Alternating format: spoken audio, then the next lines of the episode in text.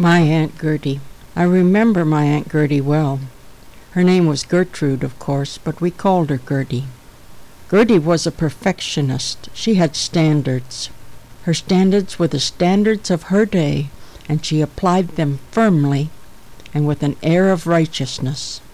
She helped to raise my mother in part, helped to look after her.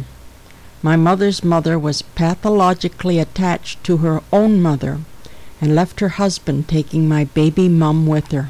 My mother's father crossed the border into the USA and kidnapped mum back to Canada.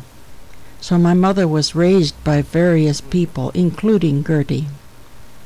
When she grew up and married my dad, my mum used to dread when Gertie came to visit her house. Gertie would check for dust and look under things, looking for imperfections and finding them. She would then call these imperfections to my mother's attention. Now, Phyllis, perhaps you didn't notice, but there are dust bunnies under the couch, etc. Must have been an orgy of housekeeping before she came to call, or, God forbid, if there was an unexpected visit, despair. Gertie was not given to unexpected visits. The premise was, let them do their best, I'll find something wrong. One thing Gertie was into was visiting people in hospital and then telling them all about the people she had known who had suffered from the same complaint and then died. Eventually, the hospital barred her visits because she was just not cheering the patients up. Another, I guess you could call it, hobby of my aunt's was attending the funerals of people she didn't know. She was just interested I don't know if she commiserated with anybody, but she was probably just interested in the cause of the demise. A bit macabre when you come to think of it, but it was something that she did. Gertie was a widow with no children. Her apartment was perfect. In the dining room there was an oak dining table and a glass fronted case with bone china cups in it, and the good dinner service and a tea set. There was a neat little kitchen and a sunroom. Then, of course, there was the living room, and the living room was the jewel. There was needlepoint on the chair cushions and a framed needlepoint on the wall when you came up the stairs to enter the living room.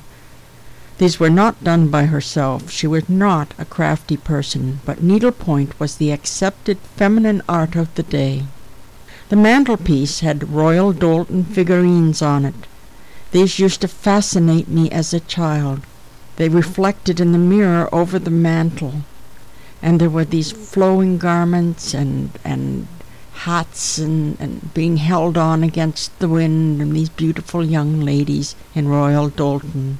A beautiful oriental rug in tones of red and blue lay on the floor. Everything in the room was just as it should be.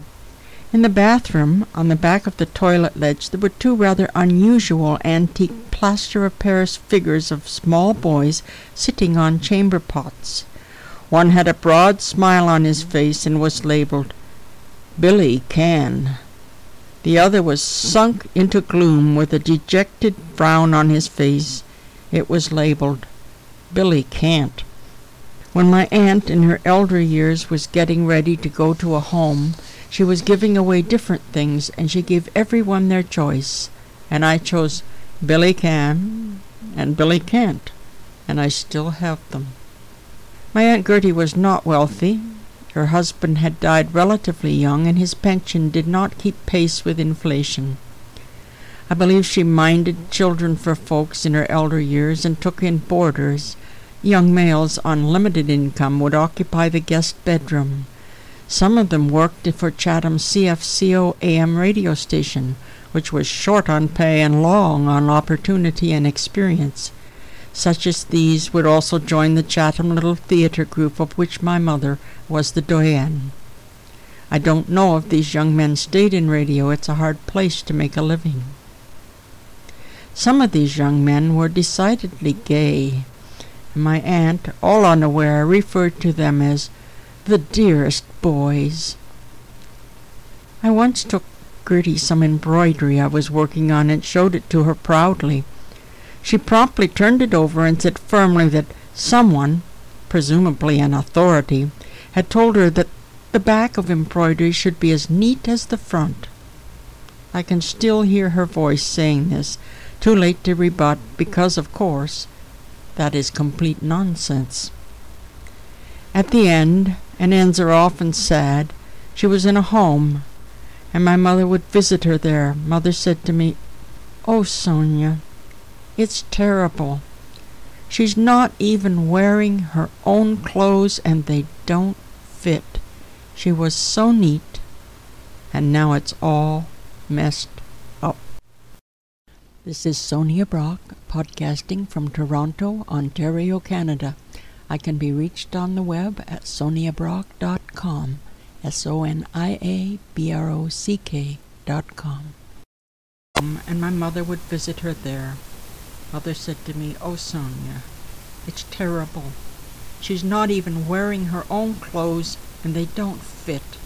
She was so neat, and now it's all messed up.